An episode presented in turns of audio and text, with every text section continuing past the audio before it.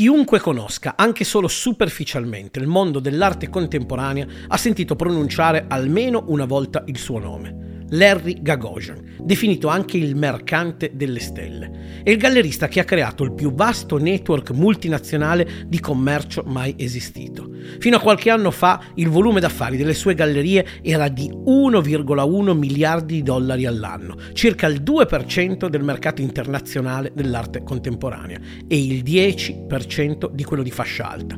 Oggi probabilmente la stima è ancora più alta. La linea dell'arte, un podcast di Nicola Spallario realizzato dal Giornale dell'Arte in collaborazione con Artefiera per la sua cinquantesima edizione. Ogni episodio è dedicato a un grande gallerista che ha influenzato la linea dell'arte negli ultimi decenni e che ancora oggi ispira le nuove generazioni di galleristi. In questa puntata, Larry Gagosian, Ogni biografia sarà accompagnata da una breve pillola di galleristi, artisti e curatori in attività che racconteranno un proprio aneddoto su Artefiera. L'ospite di oggi è Silvia Evangelisti, direttrice artistica di Artefiera dal 2003 al 2012. Cominciamo. Ma andiamo con ordine. Larry Gagosian nasce nel 1945 a Los Angeles ed è l'incarnazione del sogno americano, il self-made man tanto osannato dalla cultura statunitense. Larry non è uno studente modello, non è stimolato dal percorso accademico e infatti impiega sette anni per laurearsi. Durante questo periodo si prende diverse pause dallo studio, inizia a lavorare come parcheggiatore a Westwood Village, dove apprende l'importanza della veduta d'insieme e la capacità di capire con un colpo d'occhio i movimenti di chi viene e di chi va. Guadagna bene e con le mance riesce a racimolare i soldi necessari per andare a vivere da solo. Un giorno, passeggiando per le strade di Los Angeles, vede un ragazzo che vende poster sul marciapiede. Da lì l'illuminazione. Pensa di poter vendere poster anche lui. Non sa niente né di grafica né di arte, la sua famiglia non colleziona opere e nessuno lo ha mai portato in un museo. Il background culturale dal quale proviene è lontano anni luce da quel mondo dell'arte che presto conquisterà. Decide di iniziare a rivendere i poster e lo fa a un livello ben più alto. Affitta un negozio di cornice ed espone questi poster in maniera più elegante. In quel modo può raddoppiare il prezzo e guadagnare di più. Durante questa prima attività capisce di essere un ottimo venditore e inizia ad avere sempre più chiaro quello che desidera diventare. Decide di fare un viaggio a New York per andare a visitare gli studi d'artista. Rimane affascinato da quella città e capisce che quello è il suo posto. Nel 1979 torna ed è lì che incontra il suo modello e mentore Leo Castelli, da cui eredita tra l'altro la capacità di mescolare mercato e cultura. Sempre lì collabora per un breve periodo con Annina Nosei che gli consiglierà di esporre i lavori di David Sala a Los Angeles. È lì che nel 1980 apre la sua prima galleria, inaugurandola con una mostra di Sol Hewitt.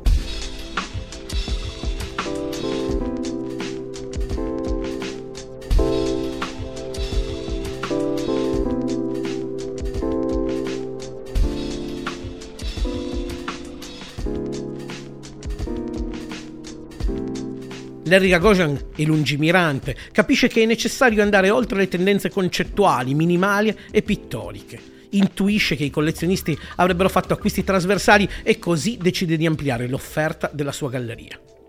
Nel 1985 si espande a New York, aprendo una seconda sede a Chelsea, con una mostra di opere della collezione di pop art di Emily e Barton Tremaine decide di affidare questo spazio espositivo a Robert Pincus Witten, un intellettuale, laureato a Chicago, critico e docente universitario, intuendo l'importanza di nobilitare il mercato con un'impronta curatoriale e critica. Ed è grazie a questo approccio innovativo con il quale crea un dialogo anche tra gallerie e musei che si garantisce i migliori artisti del mondo. Larry è di base un gran curioso. Per lui incontrare un nuovo artista che ha talento è una delle cose più emozionanti. A questo proposito ha raccontato in un'intervista un episodio emblematico. Mentre in visita a una mostra collettiva dove era presente anche la sua amica, l'artista Barbara Kruger, nota che nella stanza a fianco ci sono cinque dipinti. Racconta di essersi emozionato così tanto di fronte a quelle opere che decide di comprarne tre. L'autore è Jean-Michel Basquiat. dopo quell'episodio, diventeranno grandi amici. Collabora anche con Andy Warhol. Un giorno si trova a pranzo proprio con il re della pop art e con il suo manager Fred Hughes. Sono nello studio di Warhol e mentre stanno mangiando panini con il tonno e sorseggiando Diet Coke, a Larry cade l'occhio su alcune tele impacchettate nella plastica. Chiede che cosa siano e gli raccontano che sono i quadri dipinti da Andy Warhol con la sua urina. Larry non crede alle sue orecchie, intuisce il valore di quei lavori e decide di farci una mostra. Durante la serata inaugurale le vende tutte. Chi lo conosce racconta che negli anni Ottanta diventa il campione incontrastato eh, del secondo mercato operando su vari livelli. Espone opere provenienti da successioni o di artisti viventi, organizza rassegne storiche, riunendo dipinti di qualità assai elevata, spesso prestati da musei o da collezionisti privati che non sono in vendita, ma che servono a creare il contesto necessario per incrementare gli acquisti degli altri lavori esposti. Oggi questa pratica è piuttosto diffusa tra i galleristi, ma diciamo che Larry Gagosian è stato, se non il primo in ordine di tempo, la forza di propulsione di questo metodo.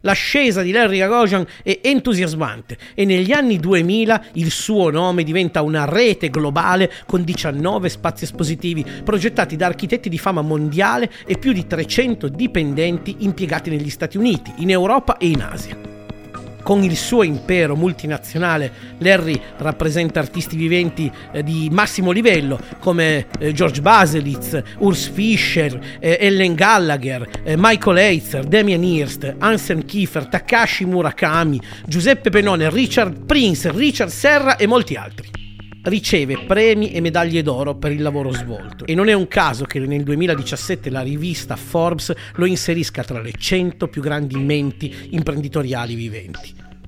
Oggi le attività delle sue gallerie, oltre alle operazioni di vendita ed espositive, comprendono visite online per le principali fiere d'arte, analisi di mercato trasparenti e complete, un ramo editoriale che produce cataloghi di mostre accademiche, monografie di artisti, cataloghi ragionati e la rivista Gagosian Quarterly. Gagosian è a tutti gli effetti un brand di lusso di fama internazionale in grado di influenzare l'andamento del mercato.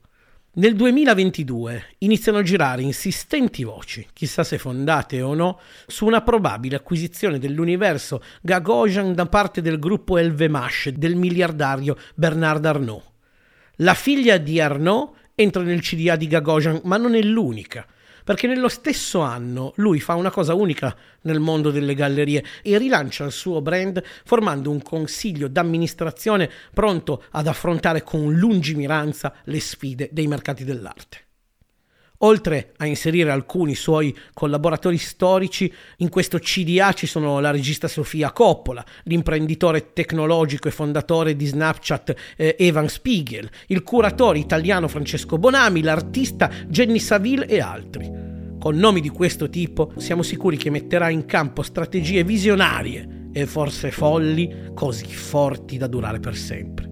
E a proposito di questo, a chi si chiede cosa accadrà all'impero di Larry Gagosian, dopo che il suo fondatore non ci sarà più, non avendo lui né moglie né figli, risponde il suo braccio destro Andrew. Non succederà proprio nulla. Larry è immortale. particolarmente legata ad Arte Fiera per ovvie ragioni, perché mm, sono stata direttore per dieci anni, ma soprattutto perché lì è nata, anni, nella metà degli anni 70, la mia passione per l'arte contemporanea. Io studiavo, eh, ero appena laureata in lettere eh, storia dell'arte, ma ero, studiavo 300 mm, e poi 700, quindi non ero specialista nell'arte contemporanea, anche se la tesi l'avevo fatta in, in arte contemporanea. E, mm, io ho, il mio ricordo migliore è forse è quello della settimana delle performance. Più, migliore è il ricordo più forte. Eh, Artefiera nel 1977 organizzò eh, un evento collaterale, è stata la prima fiera al mondo a, a fare questo, allora c'erano poi solo mm, tre fiere, ma comunque Artefiera è stata la prima e alla settimana delle performance io ebbi modo di intanto incontrare questo linguaggio artistico di cui avevo mh, mm, mm, veramente una nozione molto vaga, ma eh, soprattutto di incontrare personaggi straordinari da Hermann Nietzsche eh, a Marina Abramovic, Ulai e, e assistere alle loro performance. Poi eh, un altro incontro mi ha particolarmente affascinato, che è stato quello con Leo Castelli, che eh, partecipò alle prime edizioni negli anni 70 di Arte Fiera ed era un uomo di grande fascino, nonostante fosse un po' bruttino, ma di grande fascino.